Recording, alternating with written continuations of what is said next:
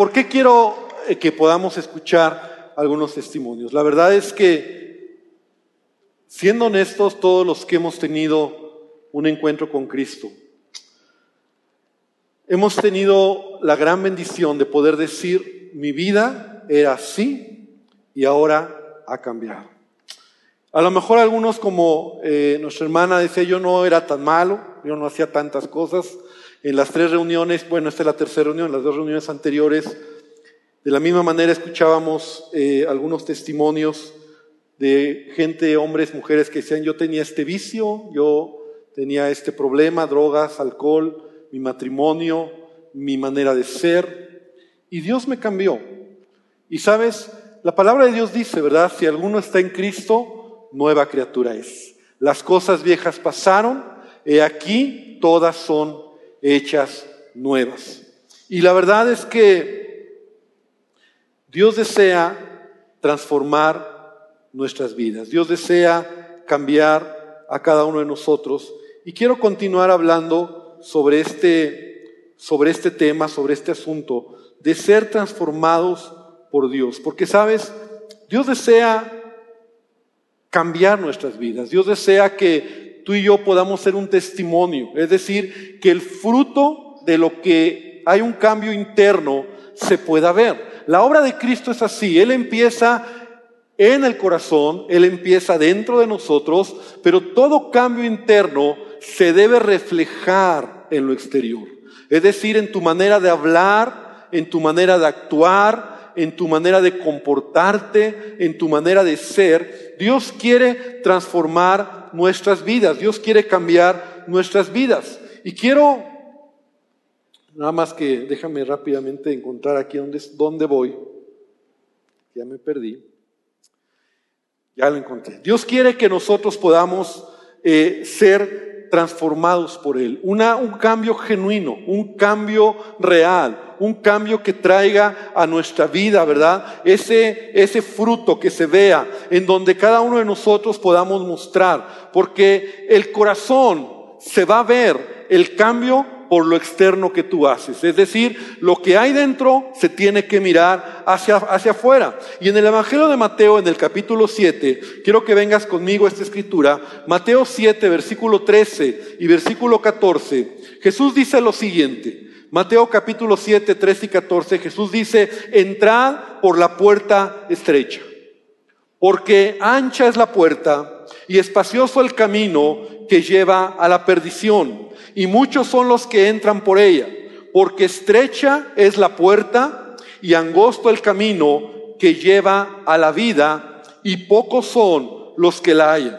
Y esta palabra que Jesús nos está dando de entrar por una puerta estrecha es la experiencia que todo creyente, ¿verdad? Todo aquel que ha recibido a Jesucristo como Señor y Salvador debe tener. No es como que todos entran en bola.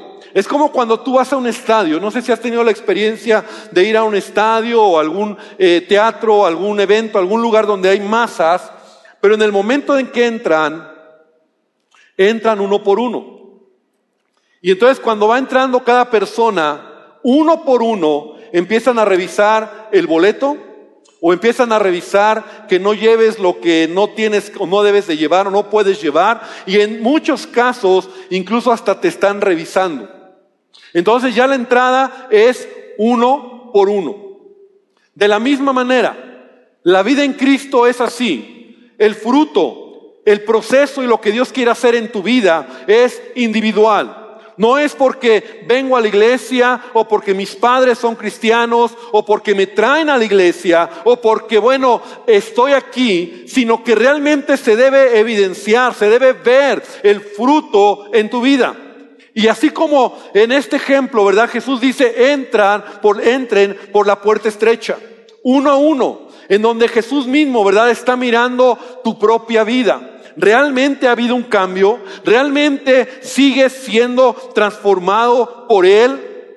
¿O solamente parece que soy cristiano?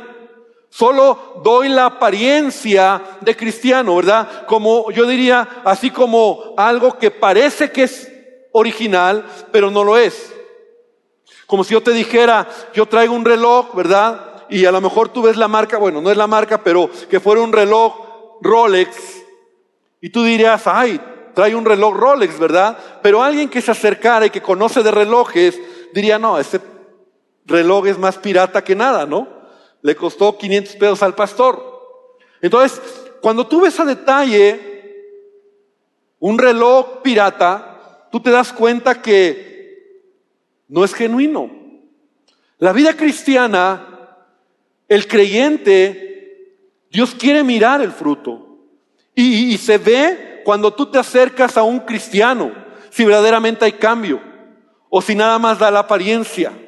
Yo recuerdo que hace, hace varios años estábamos recién casados eh, y, y, no teníamos televisión. Y me acuerdo que ahorramos, mi esposa y yo, para comprarnos nuestra primer televisión.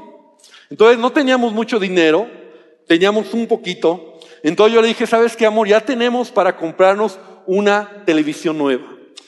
Y entonces se me ocurrió ir a Tepito a comprarme la televisión. Dije, ahí están baratas, ¿verdad?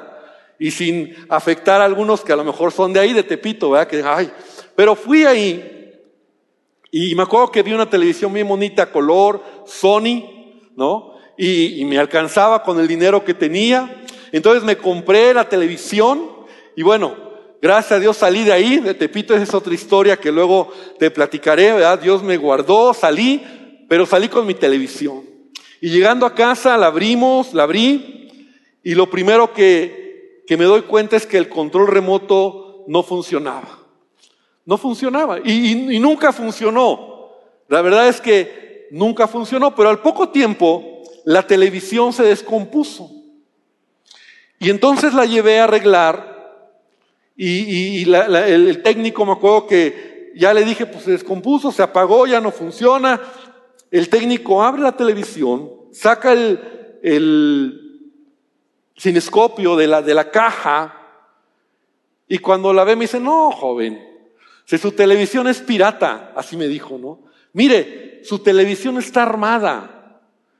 Le voy a enseñar. Y, y me acuerdo que me dijo, mire, vea las piezas y algunas piezas por dentro decían Toshiba, decía otras marcas que no eran Sony, porque según yo, mi televisión era Sony, no era de buena marca. Dijo, no, su televisión es pirata. Dije, ah, bueno, es que la compré en Tepito. Me dijo, pues con razón. La compró ahí. Y sabes qué? A veces nosotros como cristianos, ¿verdad? Dios desea que demos ese fruto. Jesús dijo, por sus frutos los conoceréis. El fruto muestra lo que hay dentro de ti. Y lo que hay dentro de ti, ¿verdad? Tiene que ser esa obra de Cristo en tu vida que está cambiando, que está transformando tu manera de ser. No puede ser que tú vayas en tu vida cristiana de mal en peor. Por el contrario, tú deberías de ir creciendo y madurando en tu vida de tal manera que tu cambio sea evidente. Tu manera de vivir, tu manera de hablar, tu manera de relacionarte con los demás debe mostrar el fruto de ser un verdadero creyente, amén, de ser un verdadero cristiano. Entonces, qué importante es que nosotros revisemos el corazón. Porque te voy a decir algo, si el corazón está bien, va a haber fruto. Y Jesús nos habla de una parábola que yo creo que muchos hemos escuchado y quiero que vengas conmigo al Evangelio de Marcos en el capítulo número 4. Y es una parábola conocida por muchos que incluso hasta el título o el subtítulo que ahí aparece en tu Biblia te dice, ah, sí, ya sé cuál es. La parábola del sembrador. La parábola del sembrador es una parábola muy interesante porque nos habla del corazón del hombre. Ahora, antes de ver rápidamente eh, los diferentes tipos de corazón o de tierra, que es lo que, que Jesús nos quiere enseñar, quiero que podamos ver esta representación que Jesús nos está haciendo. Porque Él nos habla de cuatro diferentes tipos de tierra o de corazones. Cuatro diferentes. De los cuatro, solamente uno es el que está correcto. O sea, en otras palabras, velo de esta manera. Un pastel que está completo, lo dividimos en cuatro y entonces solamente el 25%, una cuarta parte, es la correcta. Vamos a verlo de esta manera. De 100, solamente 25. Y Jesús nos está hablando del corazón del hombre. Ahora, esta parábola la podemos aplicar o la podemos ver referente a lo que es el corazón del ser humano, incluso este día. Pero ve la, la, comparativa. De 100, solo 25 tienen un buen corazón. O de mil, 250. Tres cuartas partes, 75% nos habla de un corazón que no está dando fruto, por diferentes razones. Vamos a tratar de, brevemente, ¿verdad?, de descubrir cuáles son las razones. La pregunta que yo tengo que hacerme es, ¿en verdad estoy dando fruto? ¿En verdad la obra de Cristo continúa en mi vida como para seguir siendo transformado por Él?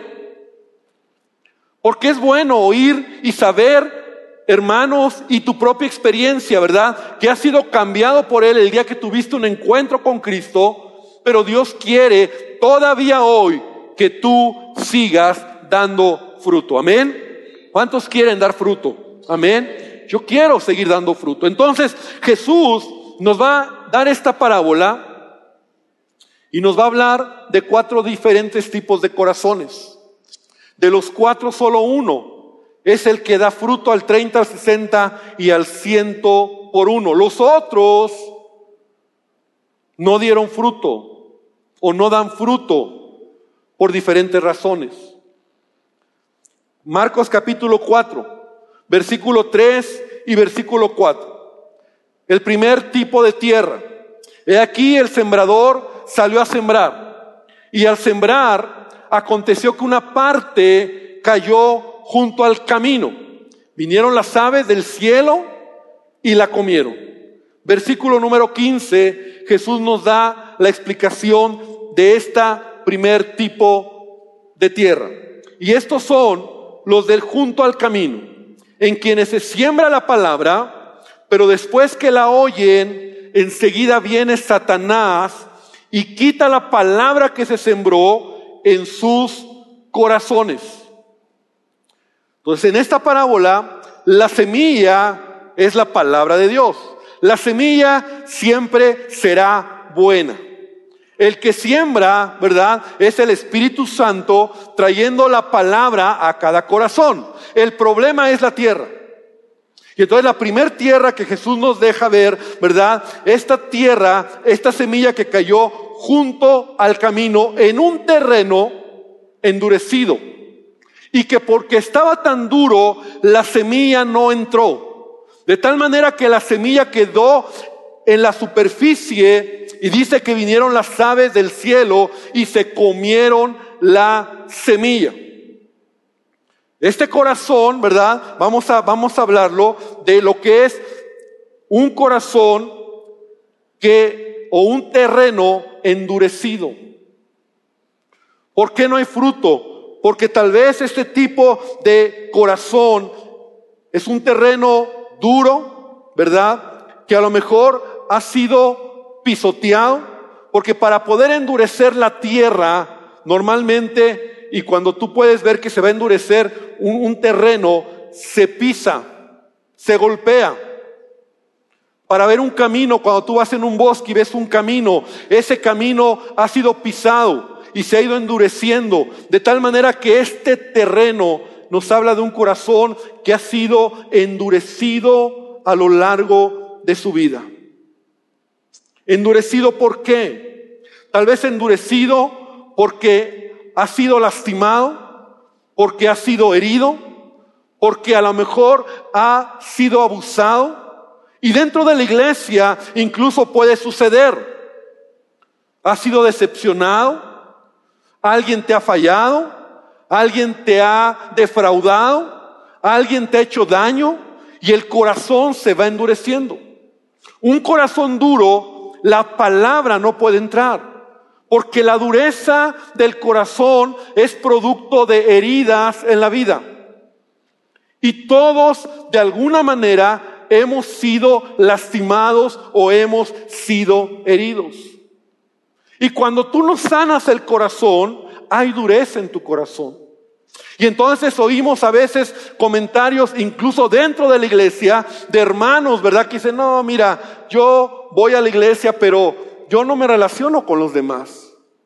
Son puros hipócritas, porque ya me fallaron, porque alguien un día te lastimó, porque alguien un día te hizo daño, porque alguien un día te decepcionó, algún líder te quedó mal, y entonces tu corazón se empieza a endurecer.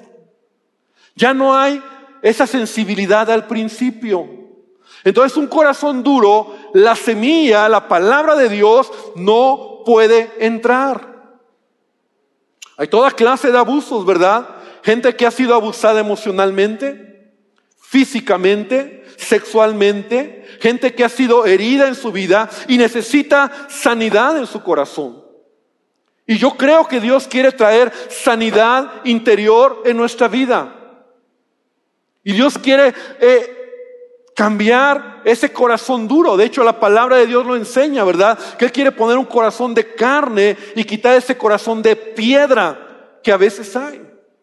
Pero la sanidad interior no es un evento, es un proceso. Es algo que Dios quiere traer a nuestra vida y Dios quiere sanar nuestros corazones. Pero, ¿sabes? No hay fruto porque a veces nuestro corazón se está amargando. Miramos más a la gente que lo que Dios quiere hacer en nuestra vida. Y entonces decimos, a mí ya no me van a ver la cara. A mí ya no me van a decir lo que, lo que voy a hacer. Sí, yo estoy ahí, pero no me meto más. No me comprometo más. No busco más porque hasta aquí la realidad es que esas heridas, mientras Cristo no las sane y que a veces las, eh, las maneras en que Dios quiere traer sanidad a nuestro corazón es el perdón, ¿verdad? El amor, la misericordia. Pero cuando hay un corazón duro, dice la palabra que esta semilla como no entró, se quedó en la superficie. Y vinieron las aves del cielo y se la comieron. Y aquí Jesús dice, es Satanás que viene y roba la palabra. Porque entonces hay una fortaleza en tu mente que te dice, no creas, no, que no te digan, el pastor, todos son iguales, te han fallado, te van a volver a fallar. Y piensas que así tiene que ser. Pero un corazón sensible es capaz de abrir y de perdonar y de amar y de ser como Cristo, porque aún Jesucristo fue herido, fue decepcionado, pero Él amó a su prójimo. Amén. Entonces este corazón, o este primer tipo de tierra, ¿verdad? Nos habla de un corazón endurecido. Número dos, vemos en el versículo 5 y versículo 6, dice que otra parte de la semilla cayó en pedregales, donde no tenía mucha tierra y brotó pronto porque no tenía profundidad de tierra. Pero salido el sol se quemó porque no tenía raíz y se secó. Versículo número 16 y 17, Jesús dice, estos son asimismo los que fueron sembrados en pedregales, los que cuando han oído la palabra, escucha bien, al momento la reciben con gozo pero no tienen raíz en sí, sino que son de corta duración, porque cuando viene la tribulación o la persecución por causa de la palabra, luego tropiezan. Esta semilla, la primera semilla, ni siquiera entró a la tierra. Esta semilla entró pero no entró profunda, sino quedó, ¿verdad?, a, a un nivel de la tierra en donde por la falta de echar raíces, esta plantita cuando empieza a crecer, se seca. Y este tipo de corazón, un corazón nos habla de una vida superficial y emocional, que sí recibe la palabra, pero no hay profundidad. Mucha gente oye la palabra, mucha gente incluso llora, son tocados al momento, pero cuando viene la prueba, cuando viene la determinación de Jesús de morir a ti mismo, de renunciar, de hacer lo que Él te pide, dices, no, ya no. Sí, pero hasta aquí nada más, superficial. Yo vengo a la iglesia, yo estoy aquí, me gusta, alabo, canto, pero un cambio total todavía no. Como hablaba la semana pasada, ¿verdad? Arrepentimiento es un cambio total que involucra tu mente, tus emociones, tu intelecto y tu voluntad. Es un cambio total para lo que Dios quiere hacer en tu vida. Pero cuando viene el quebranto, cuando viene el dolor, cuando viene la aflicción, muchos salen huyendo. No es que si me gusta, pero filtras todo lo que conviene, ¿verdad? Porque es el creyente superficial, que todavía tiene ciertos pecados, vicios, mentiritas, su manera de hablar, eh, su lenguaje. Todavía hay cosas ahí que dicen, bueno, sí, pastor, pero pues no tanto. No es para tanto. Ya mucho es como que exageración, ¿no? Religiosidad. Entonces, cuando vienen los problemas, cuando vienen las dificultades, salen huyendo. Señores, que yo pensé que tú me ibas a ayudar en todo. Y muchos cristianos, ¿verdad? Eh, tienen esa idea. Jesús mismo dijo, en el mundo tendrás aflicción. Pero muchos cristianos dicen, bueno Señor, yo te acepté, yo vine a tus pies y tengo más problemas. ¿Has oído esa clase de cristianos que a veces así eh, dicen? Desde que yo vine a Cristo, tengo más problemas. Y yo no lo puedo creer. Porque te voy a decir algo. Cuando tú no tenías a Cristo, tú sí tenías problemas. Cuando tú no tenías a Cristo, tú estabas lejos de Él. Ahora tus problemas los puedes pasar porque tienes a Cristo contigo. Amén. Y tú no puedes decir, ahora tengo más problemas porque estás negando lo que Cristo ya hizo en tu vida. Y si estás con Él, lo tienes todo. Y si estás con Él, Él te va a ayudar. Porque Jesús dijo, en el mundo tendrán aflicción, pero yo he vencido al mundo. Amén. Cristianos superficiales. Si la semilla entra, la palabra está ahí, pero no me comprometo. Y como no hay un cambio total, no hay fruto. Y ese fruto, ¿verdad? No se ve. Entonces, ¿es cristiano o es pirata cristiano? Porque como que parece cristiano, pero no habla como cristiano porque parece cristiano, pero no ha cambiado en esto todavía. No, es que no, eso es demasiado. Eso es mucho. Y lo, delicado de esta clase de, corazón es que el creyente superficial en cualquier momento va a desertar, en cualquier momento va a regresar a lo de antes. En cualquier momento va a encontrar, ¿verdad? E, el problema mayor que lo que Dios quiere hacer en su vida y va a regresar a lo mismo de antes. Personas superficiales. Siguiente tipo de semilla, de, de terreno, perdón. Versículo 7. Otra parte cayó entre espinos. Y los espinos crecieron y ahogaron y la ahogaron y no dio fruto. Estos son los que, versículo 18 y 19, estos son los que fueron sembrados entre espinos. Los que oyen la palabra, mira qué interesante, Pero los afanes de este siglo, el engaño de las riquezas y las codicias de otras cosas entran y ahogan la palabra y se hace infructuosa. Número tres, la primer semilla no entró en el terreno siquiera porque estaba duro. Segunda semilla entró, pero entró de manera superficial. La tercera sí entró. Pero ¿qué crees?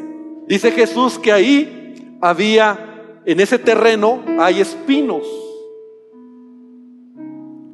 Los espinos son una clase de maleza que crecen alrededor de dos a tres metros y cubren el terreno.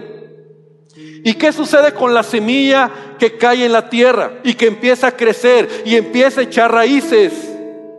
Llega el momento donde los espinos empiezan a robar los nutrientes, el agua, incluso el sol, porque cubren y todo lo necesario para que la planta siga creciendo. Y no solamente eso, sino que cuando va creciendo la planta, las mismas espinas lastiman la planta y hacen que la planta no dé fruto, se muera. Los espinos tienen una particularidad, se expanden y crecen. Parece, ¿verdad? Parece incluso que tienen ramas, flor, pero no dan fruto. Y los espinos están compitiendo, es lo que Jesús dice. Están compitiendo, ¿verdad? Y le quitan el espacio a la planta para que crezca sanamente. En otras palabras, la planta que empieza a crecer se desgasta, se lastima, no obtiene los nutrientes y finalmente muere y no da fruto. ¿Qué significa entonces los espinos? Jesús lo está diciendo aquí, ¿verdad? Los espinos es el mundo, los afanes de este mundo, los afanes de este siglo, el engaño de las riquezas y las codicias, todo lo que el mundo ofrece y que quiere y trata de cubrir, de tapar, de, de invalidar la palabra de Dios. De tal manera que Jesús mismo nos enseña, ¿verdad? Perdón, eh, en la primera carta de Juan, primera de Juan capítulo 2, versículo 15 y 16, dice, no améis al mundo ni las cosas que están en el mundo. ¿Sabes qué clase de persona, de creyente nos habla este tipo de tierra? Aquel que está con Dios pero también tiene un pie en el mundo. Y lo que el mundo te ofrece, lo que el mundo te da, todavía te está jalando, te está trayendo. Dice Juan, no améis al mundo, ni las cosas que están en el mundo. Si alguno ama al mundo, el amor del Padre no está en él. Y es determinante. Si alguno ama al mundo, el amor del Padre no está en él, porque todo lo que hay en el mundo, los deseos de la carne, los deseos de los ojos y la vanagloria de la vida no proviene del Padre, sino del mundo. Es decir, la palabra entra, la palabra llega al corazón, quieres hacer lo que él, lo que él pide, pero el mundo todavía te está atrayendo.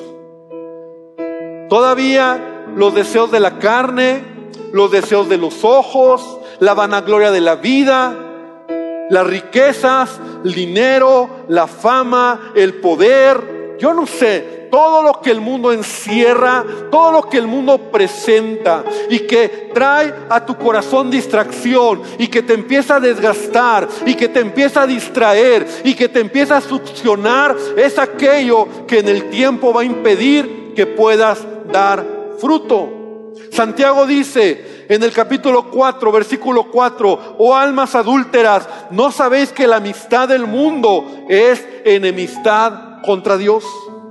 Cualquiera pues que quiera ser amigo del mundo, se constituye enemigo de Dios. Estamos en el mundo, pero no somos de este mundo, amén. No debemos de ser contaminados por todo lo que este mundo ofrece, porque todo es vano.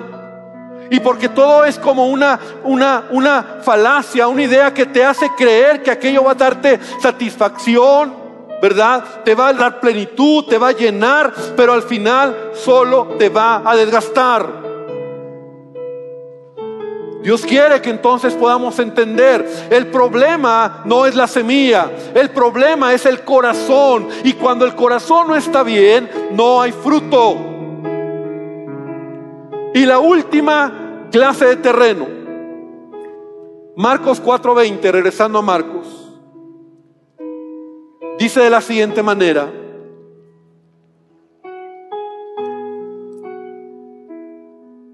Otra parte cayó en buena tierra.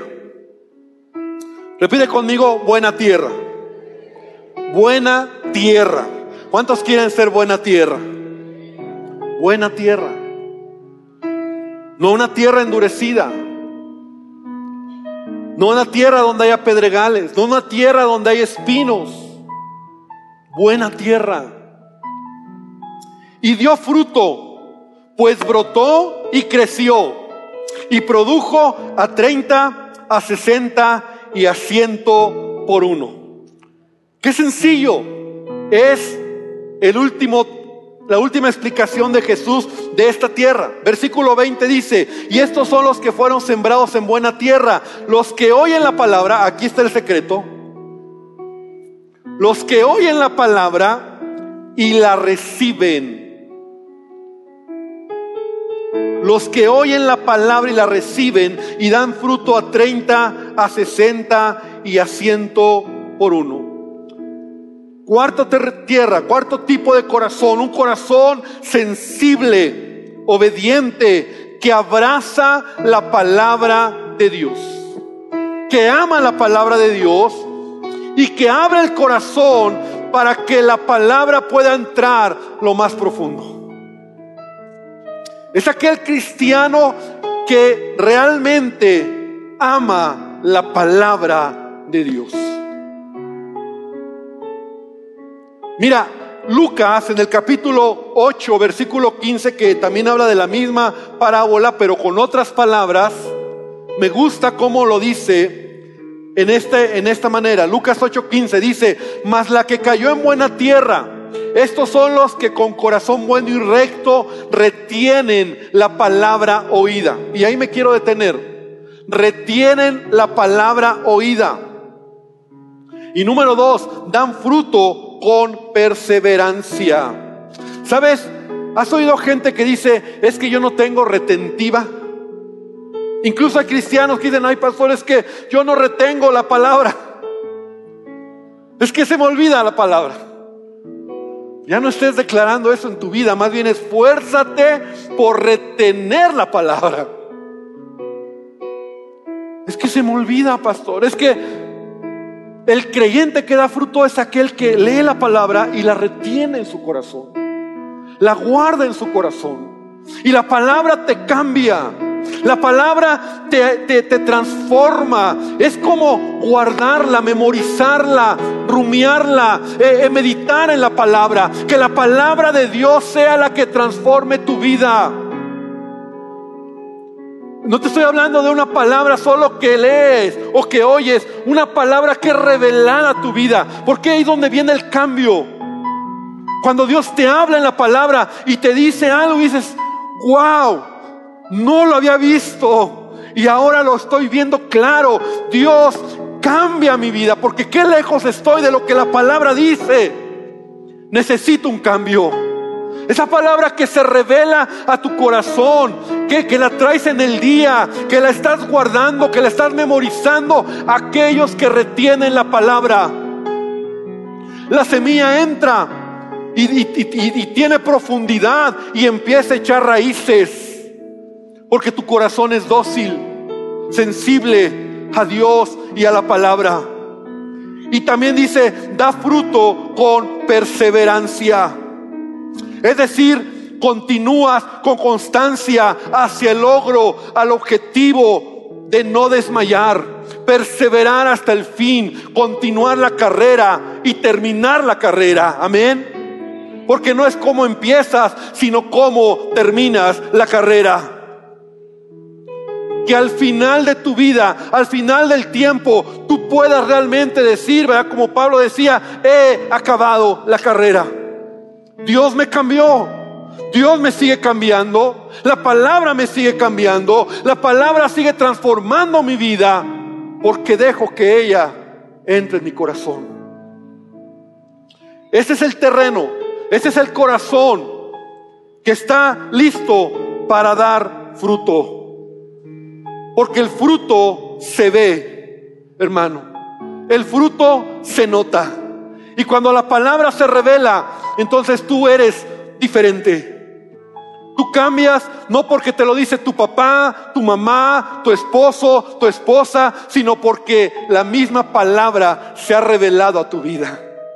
La misma palabra ha hablado a tu corazón. ¿Por qué? Porque la lees, porque la memorizas, porque la estudias, porque la amas. Porque la palabra es un deleite para ti. Tengo que insistir en este punto y lo tendré que hacer porque siento que estamos viviendo tiempos, ¿verdad? Donde la tecnología es muy buena, pero a veces nos está destruyendo. Hermano, ten tu propia Biblia de papel, hojas. Lee tu Biblia, subráyala. No, no, no, no, no me digas, yo tengo en mi iPhone, en mi iPad, en mi teléfono y ahí la leo. Porque yo también aquí la tengo, pero no es igual. No es como que no tienes una Biblia y vienes a la iglesia sin Biblia. No es como que, ¿dónde la lees entre semana? Yo tengo mi teléfono, pastor, y aquí la leo, y aquí la abro, y aquí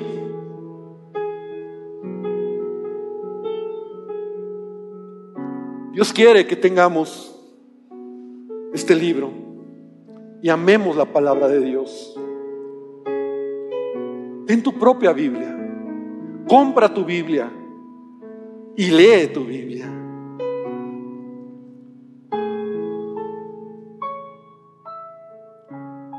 Jesús dijo, todo pámpano que en mí no lleva fruto, lo quitará.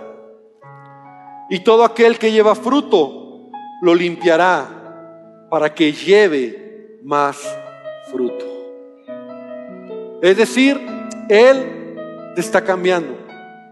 Él continúa esa obra en tu vida. Pero ¿qué puede hacer que se detenga ese, ese crecimiento, ese fruto? Un corazón endurecido, un corazón superficial, un corazón que esté compitiendo, dividido con el mundo, no va a haber fruto. No va a haber fruto. Y lo que Jesús espera es que tú y yo podamos dar fruto. Así que quiero invitarte esta tarde para que ahí donde estás inclines tu cabeza. Y quiero invitarte que podamos venir a Dios, podamos revisar nuestro corazón y podamos examinar nuestra vida, porque el cambio Dios lo quiere seguir haciendo en nosotros. Y siendo muy honestos, a lo mejor alguno de nosotros podemos decir, sí, mi corazón en algún momento se ha endurecido. Se ha detenido el crecimiento. En algún momento me he visto que ya no tomo con pasión la palabra, ni la leo.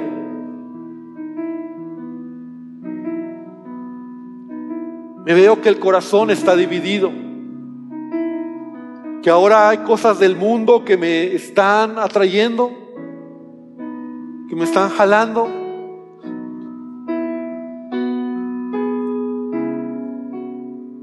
Señor, esta tarde venimos delante de ti para pedirte que examines nuestro corazón y que tu palabra, tu espíritu, tu presencia en nosotros alumbre nuestro propio corazón. Queremos dar fruto.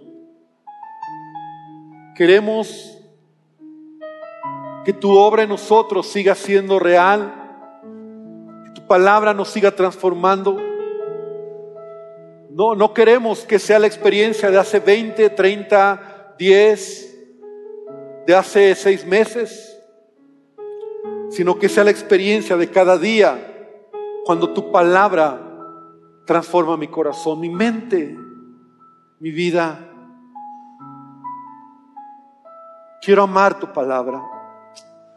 Puedes decir conmigo esta tarde, Jesús, enséñame a amar tu palabra. Enséñame a, a valorar tu palabra.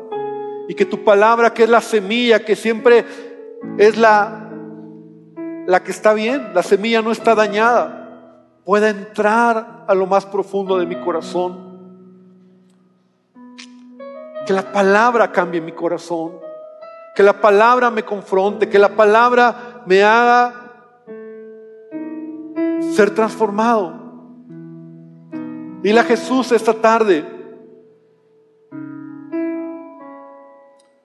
para que andéis como es digno del Señor, agradándole en todo, llevando fruto en toda buena obra y creciendo en el conocimiento de Dios.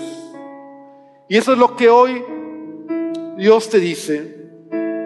Él quiere que tú puedas crecer, que tú puedas andar como es digno, que tú le puedas agradar en todo, que puedas llevar fruto en toda buena obra y crecer en el conocimiento de su palabra, en el conocimiento de Él.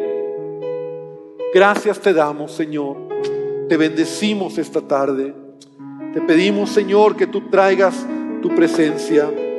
Quiero invitarte a que te pongas de pie. Vamos a terminar orando. Que no levantas tus manos al Señor. Y vamos a terminar hoy. Vamos a decirle a Dios, Señor, aquí está mi vida. Aquí está mi corazón. Mi corazón representa esa tierra. Mi corazón representa, Señor, ese terreno donde la palabra puede crecer o la palabra se puede morir. De la palabra puede dar fruto o donde la palabra se puede quitar, se puede olvidar, se puede hacer a un lado. Yo quiero, Padre, que mi vida dé fruto. Yo quiero, Señor, seguir siendo transformado por ti. No me quiero quedar igual, yo quiero que tú lo hagas. Dile a Jesús esta tarde, dile a Jesús esta tarde que Él siga transformando tu vida. Toma la decisión, hermano, hermana, de tener una Biblia personal, de comprarla, de amarla, de leerla, de que la palabra llene tu vida cada día. Que la palabra sea la que te transforme. Señor, bendícenos esta tarde. Yo quiero orar y hacer un llamado a las personas y amigos que hoy nos están visitando por primera vez. Y ahí donde estás en tu lugar, te quiero decir que Jesús te ama. No es una coincidencia que tú estés aquí. Él te ama y Él quiere bendecir tu vida. Él quiere cambiar tu vida. Y ahí donde estás, yo quiero invitarte a que tú le digas a Jesucristo con tus palabras que entre a tu corazón, que le digas, Señor Jesús, necesito de ti. Yo sé que Él está hablando a tu vida. Dile esta tarde, Señor, perdóname por toda mala decisión. Yo quiero que tú entres a mi vida, cambia mi vida, cambia mi corazón. Te necesito, Jesucristo. Y deja que tu corazón pueda empezar hoy siendo esa tierra buena, ese terreno fértil donde Dios pueda traer bendición y pueda haber fruto en tu vida. Señor, bendecimos a cada persona que hoy nos visita y te pido que bendigas a tu iglesia y te pido que tú nos bendigas, que nos lleves con bien, que tu presencia, Señor, esté con nosotros. Guárdanos, Padre, que esta semana podamos ver tu gracia y tu favor en todo lo que hagamos, Señor. Hermano, que el Señor te bendiga, que el Señor te guarde, que Él haga resplandecer su rostro sobre tu vida, que en todo lo que hagas puedas hallar su gracia y su favor. Padre, gracias por tu misericordia y llévanos con bien y que esta semana podamos seguir viendo tu bendición, Señor. En el nombre de Jesucristo. Amén y amén, Señor. Amén, Señor. Ahora aplauso al Señor. Gracias, Padre.